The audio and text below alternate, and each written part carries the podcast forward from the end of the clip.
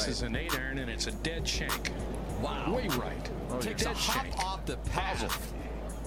You got to be kidding me.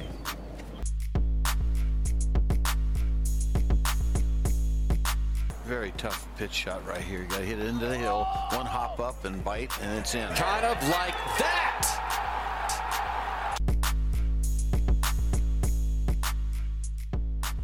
Well, I would like to welcome to the Sub 70 podcast uh, Doug Mouch, who's uh, one of our staff members and also had a really interesting, uh, Doug, you've had a really interesting you know, professional career as well. And when we've talked in the past, I thought some of these stories would just be great to have on the podcast. So uh, thank you so much for joining us today. And I'm, I'm looking forward to uh, hearing about your history uh, as a golf professional and working at Augusta and all the, the cool stuff you've gotten to do with your career. So thanks for joining us today. I really appreciate it.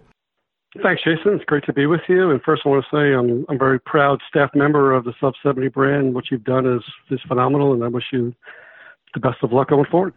Hey, it, it's been fun. It really has. Between you know, very lucky of uh, what we're doing with the the golf clubs and the people I get to talk with in the industry and stuff. If you would have told me I get to do this for a living when I was a kid, it's I'm, I'm very great. fortunate. But thank you for the kind words. I really appreciate it.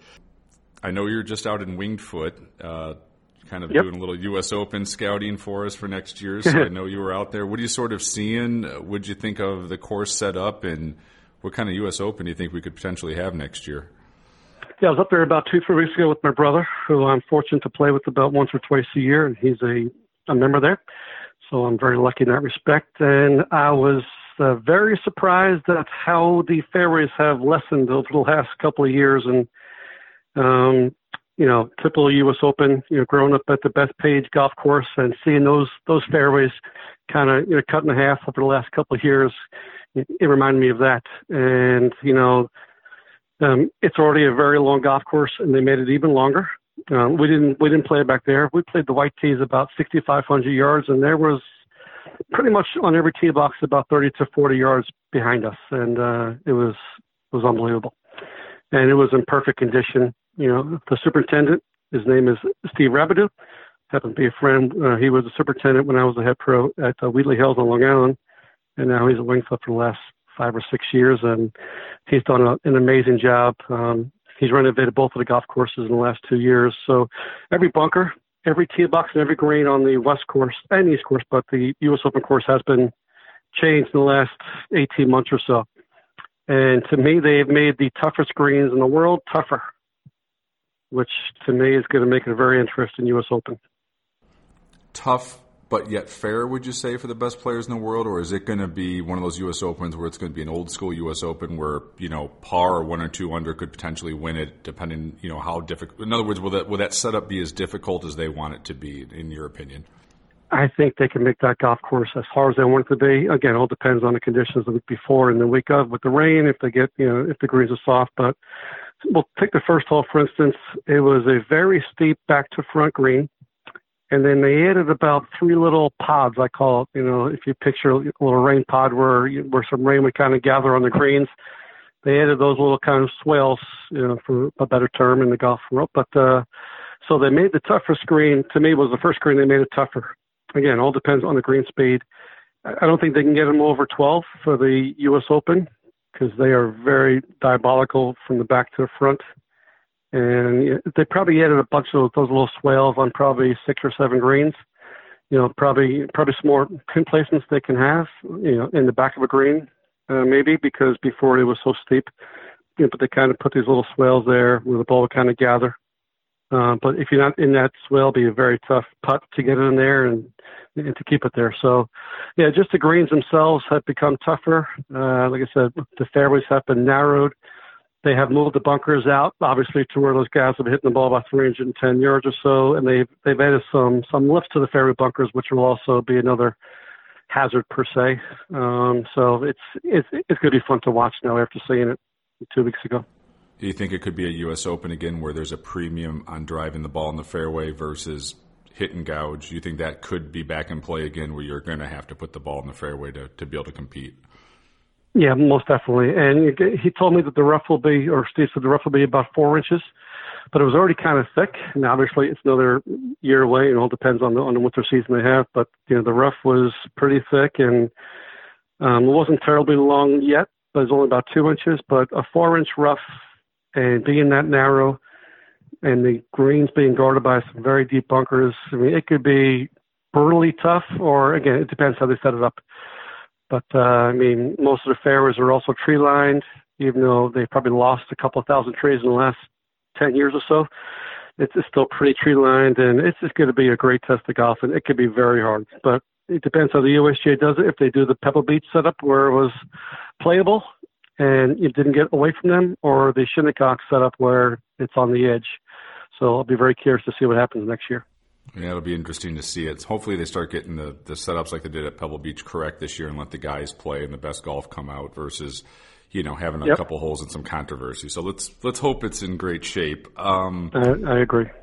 Going to ask you too about uh, the start of your golfing career. Sort of, what was your background and, and how did you uh, decide uh, to turn professional and become a, a golf pro?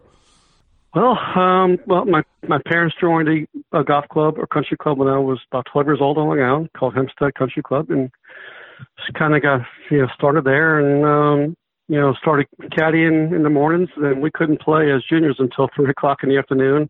And the head pro back then made made sure we didn't start until three o'clock. So, but after we got hooked on it, I pretty much played every day from you know March 15th till November 15th. You know after school but every day in the summertime, you know, we would caddy and then play, and didn't really have a goal in mind, you know, to become a golf professional or PGA member until I was about probably 15 years old when we had a, a U.S. Open qualifier. It was at Hempstead, and the caddy master was a good friend, and he pointed down to a bag, and I picked it up and started walking. He said, "Well, wait a minute, this guy just put his bag down. Why don't you take this one?" And that point right there, and that pretty much changed my life when I picked up the bag of uh, Craig Watson, who's been a mentor my whole life and uh, a very close friend. And uh, Craig's a very good player. He was the head pro at the Creek Club.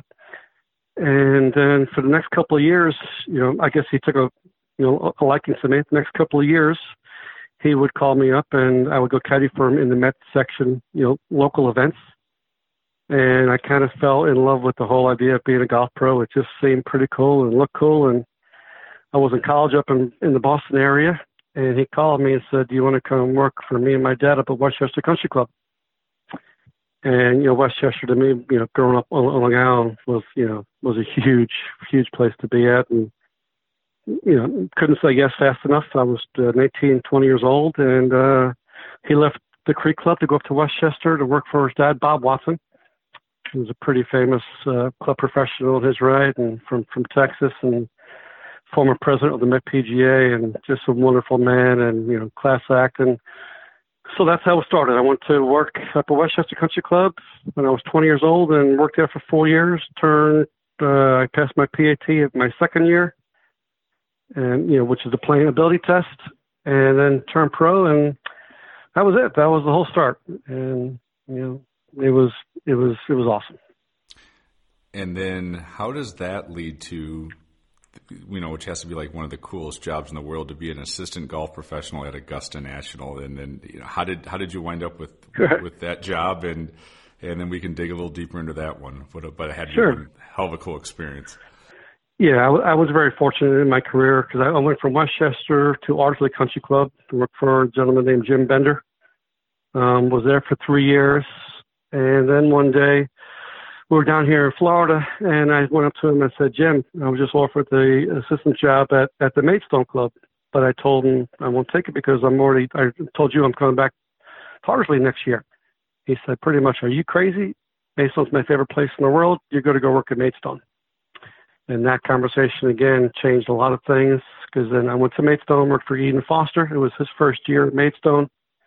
And I was the first assistant teaching professional and then in my second year there, David Spencer, who was the head pro from Augusta National, also was a head pro at, at Maidstone years before that. He did both jobs. Um, came in to visit uh, some of the members, and he walked in the shop and asked if I would. Yeah, I just happened to be there, and to ship out a a disc. You know, back then we had you know the um, the compact disc or, or the floppy disk to ship out something for his wife. And I said, sure, so we can do that for you. And then he asked me what I do for the wintertime. And I kind of thought quick and kind of stumbled. I said, well, I usually go down to Florida and play in tournaments, but this year I'm thinking about getting a job to help my career. And he said, why don't you mail me your resume? And three months later, he called Eden Foster, the head pro, and offered me the job as, as one of the assistants down there. So kind of being in the right place at the right time, and that was about it. Very, very lucky. It shows what good customer service can do, right? And probably yeah, said, yeah.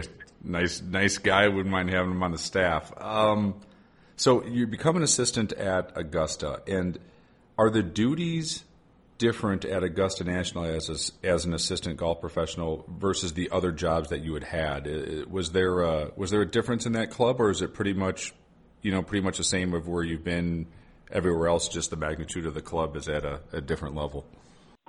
Yeah, everything is different per se. Um, yes, you're still an assistant pro. You you still have the customer service end of it, dealing with members and the guests. But you know, I think I gave maybe one or two lessons the, in, the entire year. Um, so yeah, in that respect, it's different.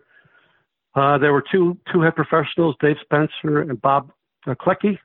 They were there for a very long time and together, and then there was three assistants, myself, Eric Peterson, and and also Tony Sessa who also came from Maidstone while we were down together. And Tony is now the head professional there at Augusta with, with J.J. Weaver, another former Maidstone assistant, and one of my assistants out at in uh, California when I was a head pro. But anyway, so yes, it was different. We get in the shop about 7:15, set up uh, everything, or you know, make sure everything is clean and neat. The members would get there about 7:30, quarter to eight, with their guests again, 90% of the rounds during the week would be one member and their and their three guests. So we would take care of the members. I would usually go to the first tee and kind of be an unofficial starter greeter, kind of make the guests feel welcome. So I'd be out there, you know, if it wasn't busy, it wouldn't be too long, but maybe an hour, hour and a half every morning. Again, just greeting the members. I mean, yeah, the members and the guests. The guests were always nervous, as you probably could imagine. Um, they're all excited and nervous and can't believe that they're about to hit their first tee shot at Augusta National. So it was always kind of cool to see that. And then we'd uh, come in for lunch or hang out a little bit because everybody would be out playing. And then they would all come back in and have lunch and probably go go play either the, the par three course or go back on the golf course again. And then at about two o'clock, one of the head pros would probably say, "All right, boys, let's go." And one of us would put the four bags on a golf cart or on two golf carts, and we go play nine holes, a lot. And and the ladies in the shop would be there, and you know there wouldn't be much going on because again everybody's really out out playing. And then we come back in after nine holes, about an hour and fifteen minutes, and then all the members and guests would come back in, do their shopping, and about five o'clock, five fifteen, we'd vacuum the shop and go home. And that was a typical day. So you would get to play Augusta two or three times a week. Is that a a fair Yeah, well, assessment? Yeah, I probably played the front. Yeah, again, we only played the the front nine because everybody was on the back nine. You know, a lot of times, but we probably play the front nine or nine holes. Yeah, two or three times a week, and I probably play with a member or their guests or or vice or both at least once a week. I played 18 holes, so yeah, it was very lucky. But that was until about probably February 15th or so, or March 1st, when we started really focusing on the Masters. And then that and then it was definitely not a normal assistant pro job where you know, every focus was on the masters and every you know well again well we would get there in the morning dressed in our normal golf clothes and greet the members and guests. They tee off and then we put on t-shirt and jeans and get dirty and unpack boxes and price stuff and clean the indoor golf shop and, and things like that. So which was kind of fun. And you know did that for about four to five weeks leading up to the masters. So yeah, there was a lot going on, you know, for the last year, you know, for the six weeks preceding the Masters. How much different does the golf course play for the members most of the year compared to the build up to Augusta? So, what's the main Yep. difference that you see between the normal time period and hey, we're we're about to host a major here? How does how much different does the course play, or doesn't it play any different from kind of how we see it on TV in April? Yeah, it plays a lot different, uh, mostly because you know, as you know, Augusta's open pretty much in the winter. You know, October 15th, give or take a couple of days to May 15th. So, you know, it's you know the prime time season is December, January, February, March, and it's it can get chilly in Augusta, and it's a winter grass um, that you know, doesn't really come into fruition unless it's really hot, and uh, so the course plays very very long. Um, it plays a little wet, it but it plays long. The grass is not as full. It's it's always green, always looks beautiful, but it's not as thick and lush as it is you know, come late March, early April, when the Bermuda kind of starts to kind of creep in there, gets a little thicker, a little tighter, and gets firmer. But from the members' tees, it plays pretty long again because it's kind of soft, and we, we don't get the roll as much as you do in April when the Masters comes around. What's what's the the vibe like at the club for the members? I mean, obviously, I can understand why the, the guests are nervous and excited and all the rest yep. of it. But if it's if there's not a lot of guests, is it is it formal? Is it low key? Is it uh, quote unquote stuffy? What, what what's sort of the vibe that the members want to have at their at their club there? What's what's sort of the you know the overall impression you kind of had of the club of how it's how it's ran and what the members sort of want out of it? Well, Great question. I've always said, you know, everything at Augusta is pretty much perfect. You know, it's as close to perfect as you can get. And, you know, we always, we had always strived to make everything perfect. Obviously, nothing's perfect. No one's perfect, but everything there, I mean, everything's thought about there. Everything's done the right way. Um, but the membership, once they get there, they're just normal guys. You know, when they're at their club at home, say at say Winged Foot, you know, everybody looks at them and says, "Oh, He's he's a member at Augusta. That guy's pretty cool. But when they get there, they're all the same person. It's just a normal club. It's a very relaxed atmosphere. You know, most of them are, are CEOs at some very high end jobs or very stressful positions. But once they get there, they don't seem to worry about it. Again, I, I was back there in the day where there wasn't any cell phones yet. So, you know, I, I don't know what happens now. But everybody there kind of just let it go, and it was a very relaxed atmosphere. They just wanted to play golf for the two or three days they were there. Um, it was it was it was really cool to see, you know, the biggest men in in in business industry were just normal guys when they get on property, and uh, it was you know pretty enlightening and like I said, it was it was pretty cool to see.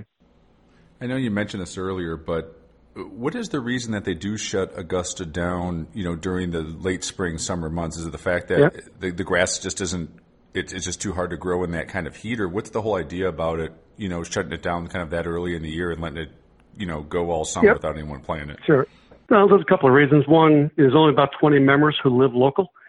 The other 280 and I just gave away the number of the members there, which I think most people know now by reading Golf Digest or anything. Everything's pretty public now. So, you know, back in the old days, we really wouldn't talk much about it or say anything, but now everything is, seems to be out. So, it's okay. But uh, yeah, so there's only about 20 local members. The rest of them go to their clubs and their homes, you know, for the rest of the year. The grass does change into pretty heavy Bermuda. It doesn't look as pretty. So that's one reason. And also, you know, it's the five months is when they do all the work on the golf course. And uh, again, there, there's really nobody there. It's too hot, and it's just you know it just works out where you know, it's just their their quiet season, and that's their their time to get everything done. You know, they build a couple new holes and change some holes and build a new building. You know, as you probably read about, they've you know changed the whole parking area now. It's a practice facility, and you know the Augusta National Golf Club moved an entire road a couple years ago, Berckmans Road, which was right next to the property. Now it's about a quarter mile away, and uh, it is pretty amazing what they can do. Is without giving up too much, which I'm not asking to do, because I, I know there's you know you worked out there and you respect the privacy of the club, but but how does the Correct. membership work? You know, is it is it do the other members kind of have this person or CEO out there, then they like hanging with them, so or him or her at this point, I should say. So then they yeah, eventually sure. get an invite, or is it is there a formal process, or is it a kind of an informal process of you know who gets that invite to to be invited to Augusta? Sure you know, I believe everything's pretty informal. As you probably read, I don't know if it's true or not. You know, the old story about uh, Bill Gates asking to join, you know, they said no for many years, or I don't know if it's true or not, but he supposedly asked, but he is now a member, but it just took him a very long time, supposedly. But who knows? You know, the old question: if if he asks, you know, you won't get in. But um, I mean, there are a couple of not, not automatic spots, but if you're the CEO of IBM, you're going to be a member. If you're the CEO of Bank of America per se, you, you will be the member, or you know, if the CFO. but it's pretty much informal. You know, no one there. They just come there as a guest a couple times. They meet the other members. You know, members who who might nominate a member per se, for lack of a better term, might bring somebody a couple times a year as a guest, or maybe back to back years. And then they get to know the other members, and yeah, I think that's how it's pretty much done. Was there some of the members that were there? Is there one or two that were you're just absolute favorites, where they're just the nicest, coolest person even though they have all of this in front of them, they're still humble, nice, yeah. funny. Is there some that stood out that you just loved seeing that member come to the club? I'm going to have to say Jack Welch was one of the greatest guys you'll ever get to meet. You know, former CEO of, of GE. You know, Mr. Business. I you know call him. Um, he was such a laid back, funny, greatest guy that just loved golf.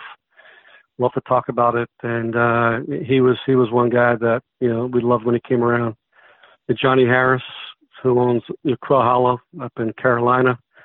And they were always playing together. He's another great guy. Um, you know, there were so many, you know, Lou Gerstner was there from IBM when I was working there. Just, you know, just great guys. Frank Broyles, the former coach of Arkansas and the AD from Arkansas, he, he was there a lot. And he'd always, uh, he was, I think he was 70 years old when he was there, and he'd walk in the pro shop like he was bouncing off the walls, just so excited and you know, just normal guys that just there to have a good time and just enjoy it. Yeah, I think they were all they all felt lucky to be a member there and and honored, and you can see that in their faces too. And you know, they didn't take it for granted. They were all very very careful. It seemed like you know, it wasn't like a, a normal club where you can do whatever you want to do. You know, they're all careful, but they're all just having a good time as well. Hey everyone, it's Jason at the Sub 70 podcast. Our 639 CB forged iron just became available in a PVD tour black finish. So we definitely listened to the customers. They wanted to see this forged iron in the uh, black finish, and uh, we have gotten it in stock. So uh, all of the particulars, images, all that good stuff is on golfsub70.com. And of course, if you need uh, help at all, with any of the fittings or technical questions or anything we can do to make sure these clubs fit perfectly for you, uh, let us know. Remember, our prices are always factory direct, and uh, we're trying to give you the absolute best quality product we can make, but just do it at a lot better price.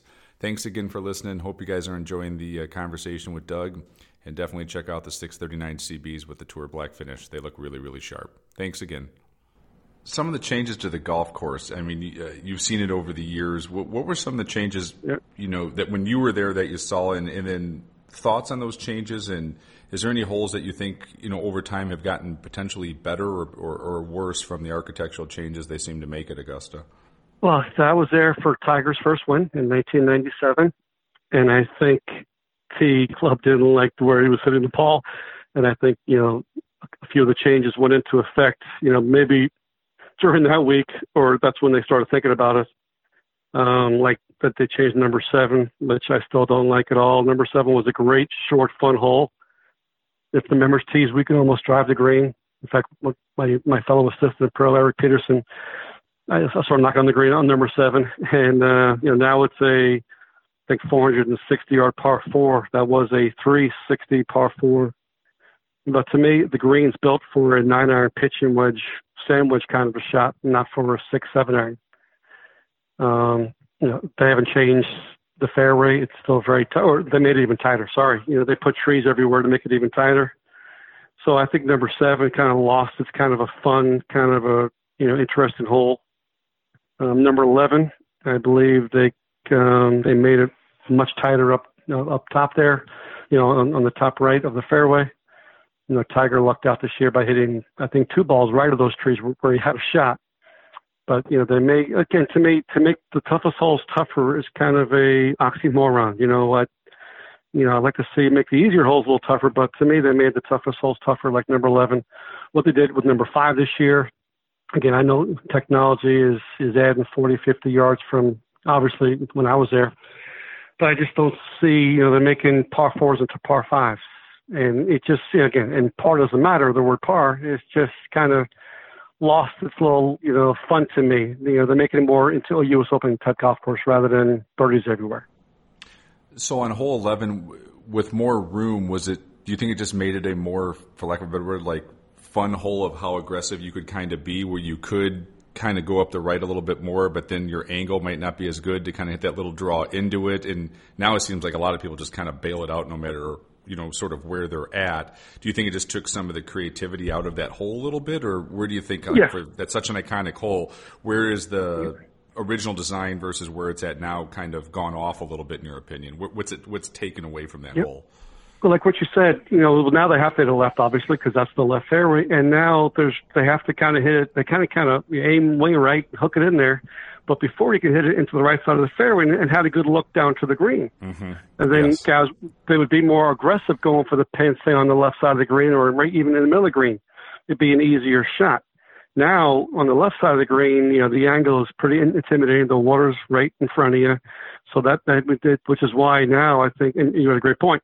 Now that's why they all bail out because you know they're on the left side of the fairway, and the, the pin's kind of left. That's that's a hard golf shot. But if you were kind of on the right side of the fairway in the old days, you'd have a pretty good look down to that pin there, and guys would hit the ball in the water more often, I believe, than they do now. Now everybody hits it to the right fringe, it, it seems like, and then try and make a par from there.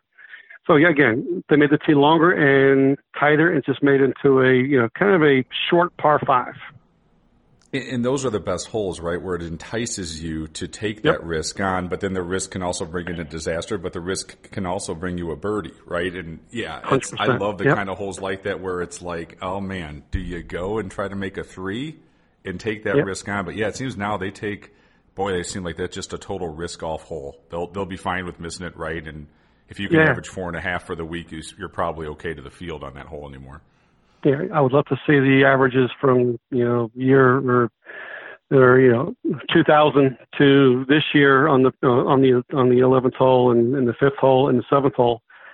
You know, again, maybe they're trying to make the scores higher. I, I don't think they are, but uh, well, I'm not really sure what their reasoning was. You know, that was uh, Hootie Johnson back then. I think he was the catalyst uh, for those changes. He didn't like where Tiger was hitting the ball and having wedge but again, it's happened right every 20 years. Jack did it. You know, they kind of, you know, Jack proofed the golf course, uh, then they Tiger proofed it, and now they have to, you know, Brooks proof it and, and Rory proof it again. But again, it, golf is still a hard game, and to me, the fun of it is kind of lost on that golf course. You know, especially number seven. Seven, you could make a double bogey there, triple bogey easily. By kind of getting way up there and hitting a wedge in the bunker, then you know, or going over the green the bunker. But now you're hitting seven iron, eight iron, six iron to the green. It's just kind of lost that feel to me. You brought this up, and I was actually going to be one of my next questions. Is uh, the chairman of Augusta National a Yep. very prestigious, you know, position to have in the world of golf? Uh, who was the the chairman when you were there, and as an assistant golf pro, what's your relationship like normally with that chairman of Augusta National? And and uh, just be curious to see who, who who you dealt with as the ultimate boss when uh, when you were spending your time at Augusta. Yeah, he just kind of gave me the, the chills, bringing back the memories of my first day there. And uh, Mr. Jack Stephens was was the chairman when I was there, and probably one of the most I don't know the words to describe him. Just a, an amazing man, and uh, very quiet. Just had this kind of power to him. You know, very quiet power. Everybody respected him. He's from Arkansas, and uh, just an amazing, wonderful human being. That yeah, I was very proud and very honored to be under his his leadership per se. And uh, quick story, if you have time, about my first day there. Um, I was going. I wanted to go out to the 13th tee box to kind of check it out because I was a a fan at the Masters two years before I was working there, just by by chance, and I was wanted to look at the 13th tee just to stand back there, and because no one is allowed back there. And Tony took me out there, and we're out there, and one of the caddies came driving up in a golf cart and said, "Hey, you guys are on the tee." I'm like, "What?" My first day. I just got here, and um, so I'm like, "Wow!" So we drive in, and I see Dave Spencer, the head pro, and he says, "Let's go, suit up." I'm like, "Okay." He goes, "Doug, we're we're playing with Mr. Stephens and Tony and I," and I almost pretty much had, had a heart attack right there. Oh, what's those nerves like on that first tee? Well, one of my best stories is one of my worst stories of all time. So now I'm I'm shaking. I got to play with Mr. Jack Stephens, who I haven't met before. I meet him on the first tee, and I was not doing too well. meanwhile, there's about probably 15 caddies kind of standing around right there, and you know this new kid from New York, and you know so get my club and Tony wasn't there yet, and Dave says, so Mr. Stephens says, Doug, go ahead. And they, after I met him, and my my hand shakes sometimes on the first tee, but I couldn't even feel my hand. I didn't know what I was doing. One, I'm hitting the ball on the first tee at Augusta National for my first time ever. Number two, I'm playing with my my boss, the head pro. And number three, I'm playing with the chairman of Augusta National, and you know it was a, it was out of body experience. So I tee the ball up, put it down, and I take out my my three wood because I, I didn't think I could hit my my driver yet. And luckily, the tee at Augusta National, the first tee is a little elevated because I cold topped it. Oh God. It rolled. Luckily, it rolled about 30 yards down the hill because you know just you know it, it was downhill. So I literally cold topped it, and uh like, oh my God. So Mr. Stephens says in his very quiet, stern voice, says, Doug, here at Augusta, we hit till we're happy. And I kind of smiled. Then I had a ball in my back pocket, and I put it down again, and this time I kind of heel, kind of shanked it into the left trees. Not very far, but it was airborne.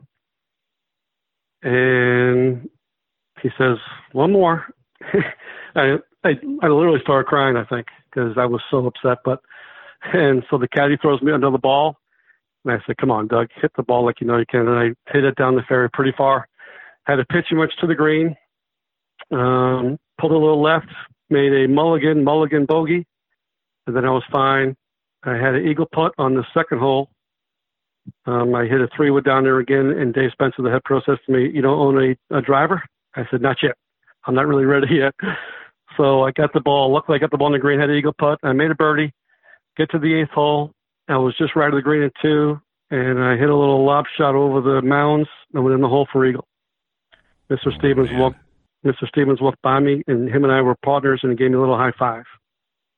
And I still remember that like it happened five five minutes ago. And uh, get to number nine, I hit about five feet, and the pin was on the top shelf, and I missed a birdie putt. And Dave says, "Tony, take Doug around to the back nine. Mr. Stephens and I are done. We'll see you later." And now I can finally breathe. And I think I I, I shot one over par, and uh, with that mulligan, two mulligans on the first hole. And one of my best experiences of my life was playing the back nine with Tony. We each had our own caddy, and something that I'll never forget. So that was my first day at Augusta National. Well, I'm sure Mr. Stephens probably you weren't the first person to probably be shaking Yeah. on the tee at Augusta with him. So what a cool way of him kind of calming the situation down, right? Like it, what a gentleman, because I'm sure he Yeah. could see what was going on. Sounds like he's just a total Yeah, he class act.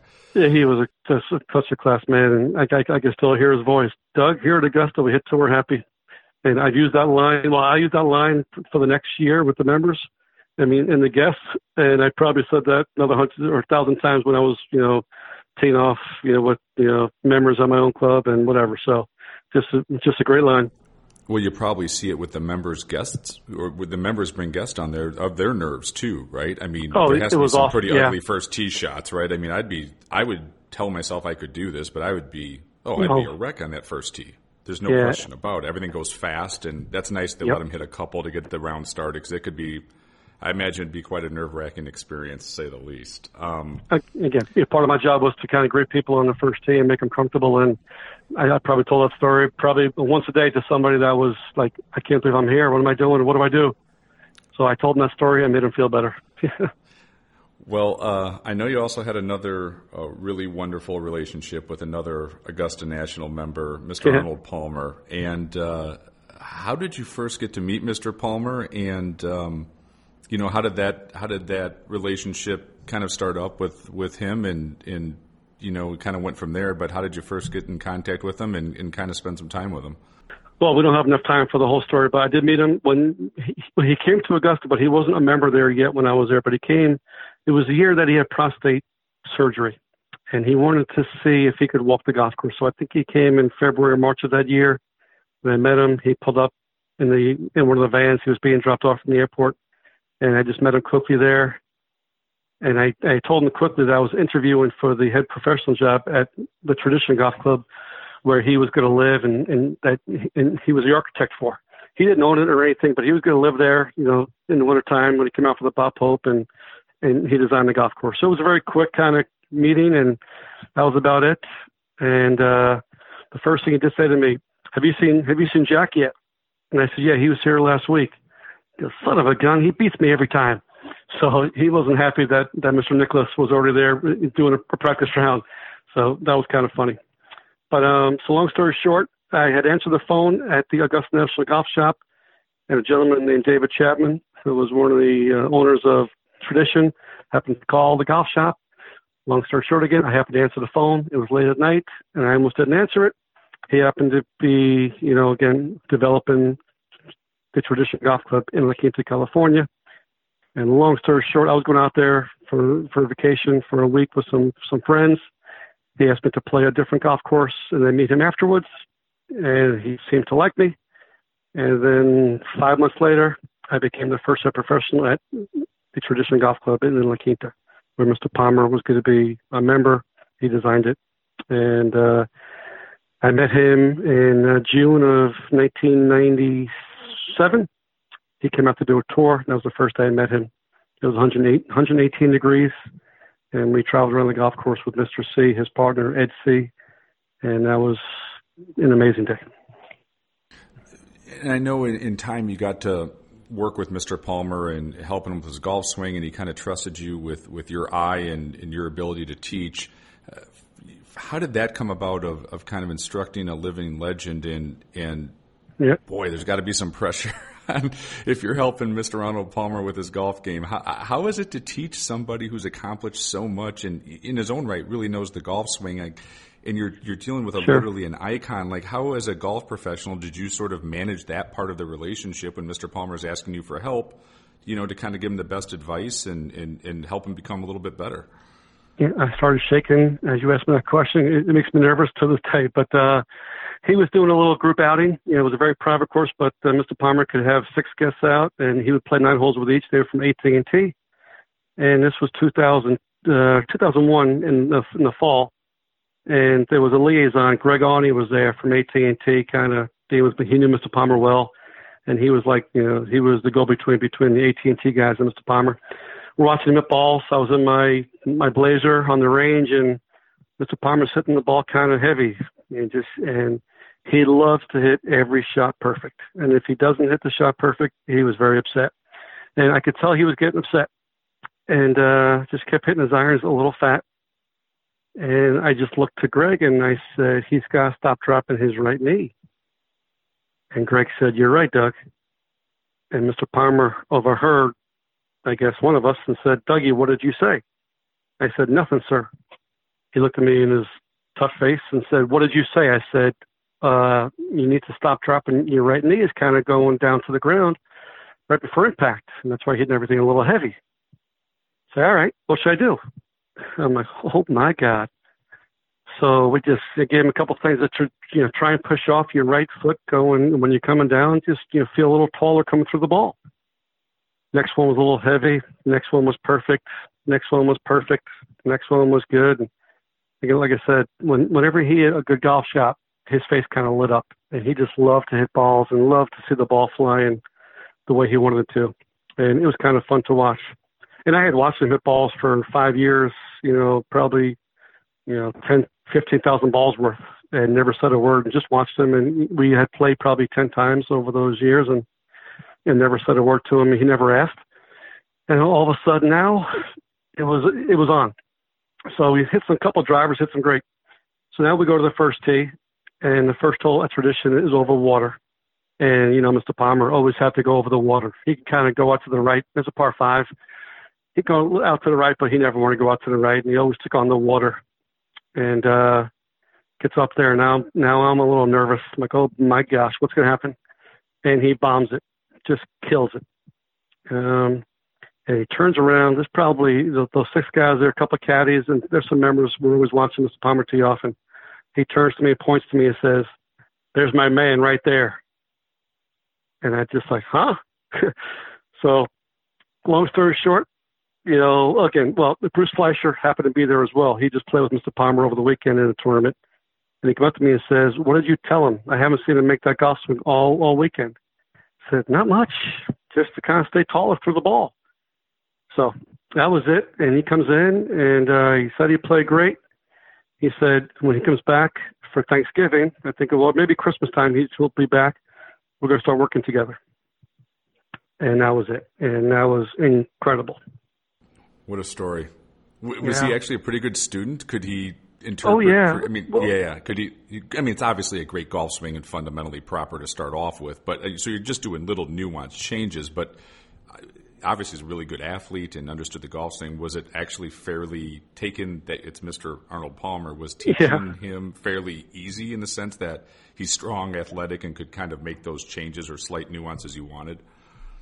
no, it wasn't easy at all. In fact, I had to just take a gulp and and just kind of hope that it worked. Because if it didn't work, he'd get you know again because he loved hit a good golf shot. Any any bad shot, he would be upset. But uh, so the quick story: he was doing a a conference call when he came back in January for the senior skins game, and he had mentioned on this conference call that he started to work with somebody now on on his golf game. And one of the reporters asked him who that person was. He said, Doug Mach, the head pro here at Tradition. We played many years. We've been friends. And I asked him for some help, and, and we're doing some work. And I've never felt this good since, you know, no one's ever worked with with me since my, my father this much. And so I didn't know about the call. I get the call from, from Larry Bohannan, who's a local sports writer. He says, Doug, duck. I'm like, what do you mean? He goes, you better start ducking. I'm like, Larry, what are you talking? He goes, we just got off a national conference call with Mr. Palmer. He said you're his first teacher since his father, basically. Well, I did start crying. I didn't know what to do. So uh, I hung up the phone. He said, be prepared to get a lot of phone calls today. All right, thanks, Larry. Take care. So I go out. He's on the range shooting balls. I go out to the range and say, Mr. Palmer, what did you do? And he said, "Gotcha, didn't I? You know, he knew exactly what he was doing. You know, I wasn't his Yeah. first teacher. Maybe that in this breadth of how much we've been doing, but he's had pros teach him stuff. But he knew that he could maybe help me out, or I I wasn't really sure of the the end result or his motive. But uh, he kind of smiled and put his arm around me and said, "Yeah, gotcha." So I said, "I can't thank you enough." And uh, you know, we watched him hit balls for 20 minutes that day, and I went back in the shop, and there was probably 15 messages for me, and uh, it was unbelievable. It was something that I've never dealt with before. And um, you know, USA Today did an article. Uh, every paper in, in Florida did an article. It was something that I'll never forget that he did. And and for the next three weeks, we had a great time. Pretty much every day, either 30 minutes or or it's either two hours or 30 seconds. We did it. And uh, know, a couple of videos that I kept to myself, and uh, very very cool. What was Mr. Palmer like when he could let his guard down with other members at his club, or you know, where he's not quote unquote out in the public? Uh, what was he like in that sort of setting where it's, you know, he can just let loose a little bit and it's not that big of a deal? He's around friends and, and, and people that he, he trusts and enjoys spending time with. Was there much different than the public figure, or, um, you know, how, how was he when it, when he was not in the public eye? Yeah, it's it's hard to describe. Um, he knew who he was per se. He knew when he was on, he had to be on, but he loved being or not on per se. When he was in the locker room, he put his feet up, took his shoes off, um, had his little kettle warm with a twist of lemon. Um, he loved that. And he just loved being a guy, a normal guy, and telling jokes and listening to jokes and laughing, making fun of people. Um, yeah, he was just again. I didn't spend a whole lot of time with him in the casual setting per se. Well, I went, went, went to dinner with him a few times, but uh, but you know when we were at the dinner, he would be Arnold Palmer, or when people came over to him, and he was the most gracious person I've ever met in my life in terms of dealing with the public, you know, in quotes, and and people. Um, so again, you can say he had a, a switch, maybe, you know, not to sound like you know rude about it, but he he knew when he was out there in the public eye that people wanted to talk to him, and he would talk to everybody and anybody, and signed every autograph I've ever seen anybody do. You know, I've been around tour players before, and they try to leave, but he took care of everybody. Uh, but answer your question, yes, he was a normal, everyday Joe in the locker room, and uh, it was pretty cool. how do you think he handled the public so well where like he's like the gold standard of how you treat the the public or your fans or for his brand. You know, do you think it was just naturally easy for him because he liked people, or what made him so good at not getting irritated with people when he's trying to have a steak and someone comes up and wants a picture? Like it just you never hear any stories that. You know, after all Yep. those years of being that famous, you think at some point you Yep, you just want to go eat a meal, right? But he never he never seemed to lose that touch with the public. And do you think he enjoyed it, or was he just that good at understanding that this might be this one person's 30 seconds to meet him, and he wanted to Yep. make that special for that person? You hit the nail on the head right there. Yeah, but I think a lot of it came came from his father and his mother, um, and also from Mrs. Palmer. Well, a lot of it from his, his upbringing. As you probably know, wasn't the wealthiest family in the world. His father worked on the golf course, became the superintendent and the head pro, and I think just from his humble beginnings, he understood, you know, who he was and where he came from. I think Mrs. Palmer, Winnie Palmer, kept him very, very grounded. She was an amazing woman too. I was lucky to meet her a few times, and so I think just everybody around him kept him grounded. Um, all of his friends that I got to meet, you know, the, you know, obviously in his later years, you know, the Russ Myers, the Mr. Meacham, just people that around him always kept him who he was, and uh, was kind of Arnie, stop it, kind of way. But uh, again, back to the question, I think a lot of it is from his his upbringing, such a humble beginning, and I think he cherished being who he was, and you know, took it to heart. And yes, you always hear stories about you know tour players, athletes. You always hear great stories, but you always hear the bad ones too, and you, you wonder if they're true. But you never heard one about Mr. Palmer, and I could tell you firsthand that I never saw, saw anything that he did bad in any way. Yeah, you know, I got my, you know, whatever it is, 45 seconds with him when I was in high school at a Champions Tour event that was near us in Aurora, Illinois. And it was just like, he made you feel like this is the most important thing in the world to him right now is shaking your hand and signing Yep. an autograph. And Mm-hmm. how's your golf game? You know, just like look you straight in the eye. I mean, you're kind of, it's like meeting Santa Claus when you're six, right? Like you can't believe you're mm-hmm. actually spending 30 seconds with Mr. Arnold Palmer, but he made you feel comfortable. And I still remember. I mean, I can still picture Yeah. him sitting in the golf cart after the round signing autographs, and I'm like, oh my god, I'm I'm meeting Arnold Palmer, right? Like this is the Oh coolest yeah, thing ever. hundred percent.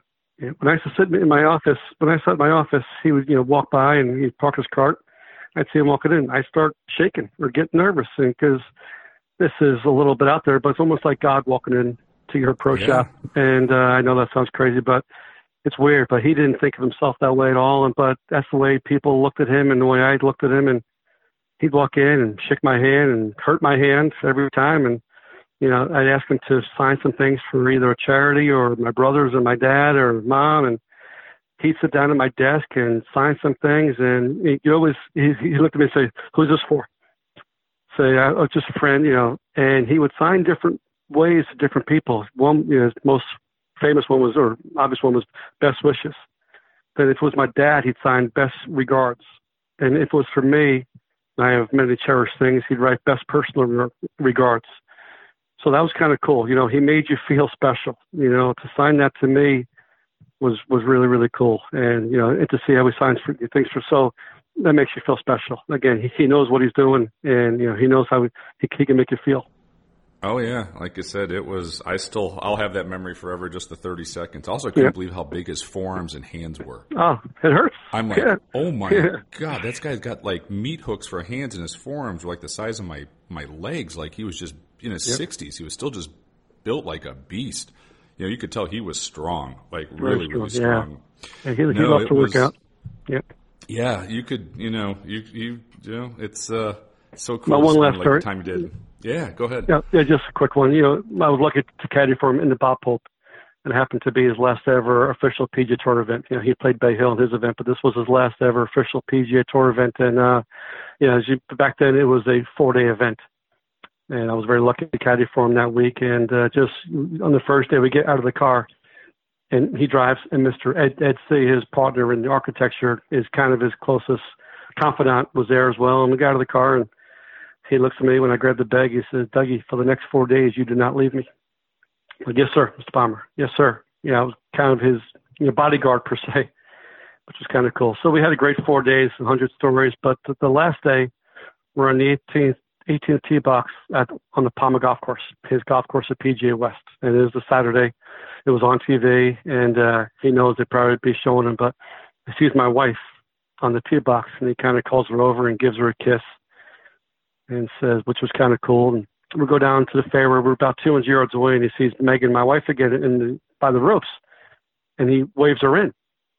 I'm like, oh my god! So he has her come come join us again. He just gets it. You know, he knows what he's doing at all times, and the place was packed. There was grandstands. It was just a mob scene, and now Megan's walking with us down the last 200 yards of the hole, and it was just something that I can picture like again, like it was yesterday, and really cool. So we finished the round, and we walked behind the grandstands, and there's thousands of people there, and he's signing autographs, and Megan's with us, and there was like this alleyway, you know, the ropes were all cordoned off up to the clubhouse.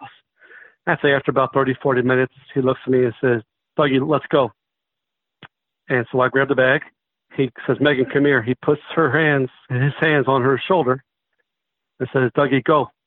And we go through the gallery ropes up top there in the clubhouse, and it was unbelievable. Megan looks at me and says, That was unbelievable. He's like a rock star, or he's bigger than a rock star. So that was a moment that just shows you again. And Megan does get into the celebrities, doesn't really care. Knew Mr. Palmer pretty well, and you know it was great and everything, but didn't realize until that moment who he was and the kind of feel that people have for him. So that was one of my favorite moments of all time in my golf career.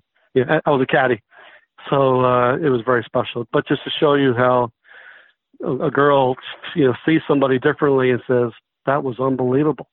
So pretty cool. Yeah, it's uh, you got some great stories, like I said, with with with the gust. I mean, it's just it's fantastic, and to spend time with, like I said, somebody like that. It's I was looking forward to this podcast. I knew the stories would be great, but it's you know, it's such a cool experience that you've got to do. Um, I hope I didn't bore you too much. oh God, no! I, I, think the listeners and I find them fascinating. Like you know, the, the experience that you've had. Not that many people get to do that, and, I, and people who love golf love these kind of things, especially like good stories like that. Like he was, you know, a great guy.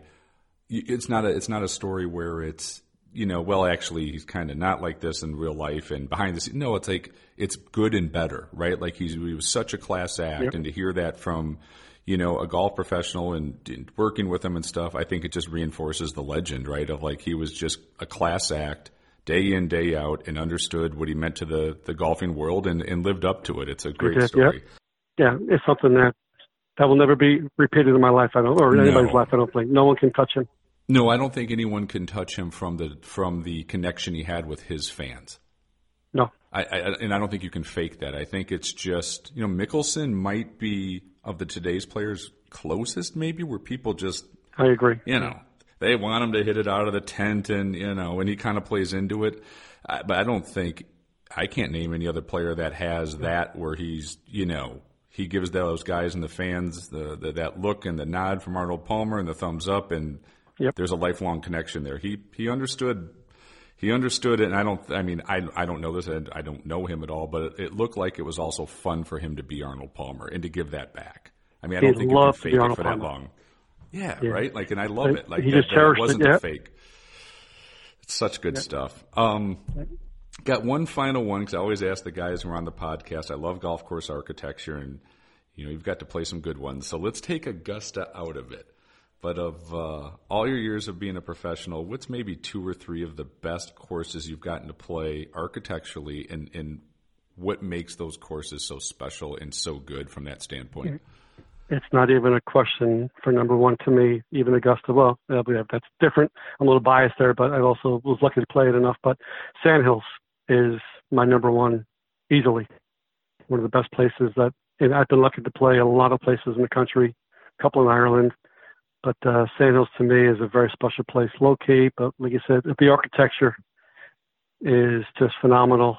Um, again, I think a lot of it was even man-made. As you know, as a as you played Dismal River pretty close by, I think it's it's similar. Yeah. Haven't been lucky to play there yet, but I think Sand Hills to me is just a very special place.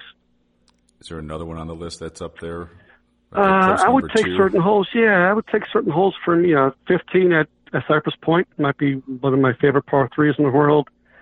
Um, again, I don't get golf courses to me get, get overrated very easily. Um, there's so many good ones though. I mean, to me, they're all good golf courses.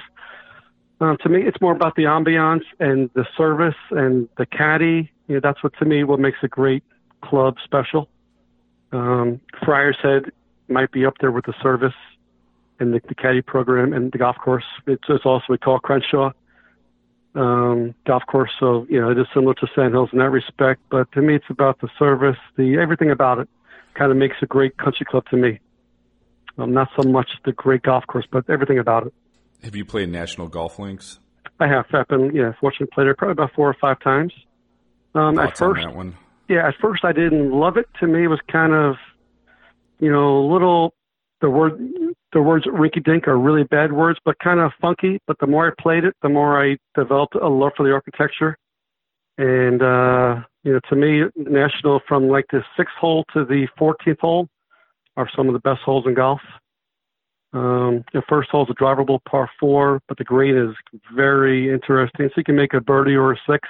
That's what I don't like about a lot of, you know, when I say Ricky Dink, where you can make a birdie or a triple, you know, with, Yeah. with, with very similar shots. So, um, but again, National, it's a beautiful place, uh, very well run. Obviously, the lunch there is very, you know, National is known for the lunch and, and the atmosphere and the views of the sound um, of the bay but you know their their middle eight holes are some of the best holes you'll ever play. Shinnecock to me, Shinnecock and Bethpage are both uh, very hard, but also very fair. Probably two of the fairest golf courses to be that hard that you can play, except for the U.S. Open on a Saturday. But uh, besides that, Shinnecock is a very fair golf course. And again, the ambiance there, the culture there is just phenomenal and you know, being growing up in New York and being in the midsection, we are very fortunate to play so many great golf courses. Maidstone, where I work, is in my top three. Not a long golf course, but one of the prettiest places that you ever get to see, and just very low key on the ocean. So if I two golf courses left, it would be Sand Hills and probably Maidstone to play.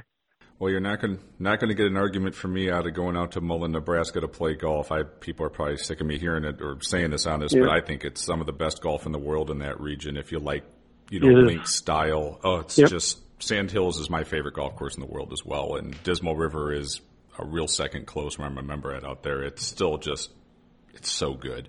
It's just natural. Uh, yeah. Yeah, right. It's just there. You don't have to. You're not moving much sand out there to make the holes happen. They're just kind of naturally there, and you get that feel. Uh, uh, sand hills to me, like I said, it changed the way I thought about golf course architecture. I was like, you know, Butler Yeah. or, or big Parkland style golf courses. What I, you know, grew up kind of idolizing playing in the Chicagoland area. Then I went out there and I went, Sure. whoa, this Yeah. is so Yeah. much more creative and natural. And wow, I fall in love with it quickly. And uh, I, I agree. you Yeah, know, being from New York, and- you know, Chicago and New York are very similar golf courses, and yeah, exact same feelings. Yeah, you go out there and it changes your perspective of you know what great golf truly is. And I still love you know a great Parkland style golf course, but that's still the most creative, fun style to play day in day out. To me, is is that style of golf. So yeah, I've been lucky enough to play it as well. I'm not, I'm not arguing with you. That's that's my number one as well. So Good to hear. well, th- thank you so much for your time today. I love the stories, and like I said, we're we're honored to have you as uh, as a staff member on the on the sub seventy side for the equipment. And thanks for joining us today for the podcast. I've been wanting to do this for a while and, and kind of get this out there, but I, I think uh, the stories were great. And thank you so much for your time. Thank you, Jason, very much. Thanks for listening, and go sub 70.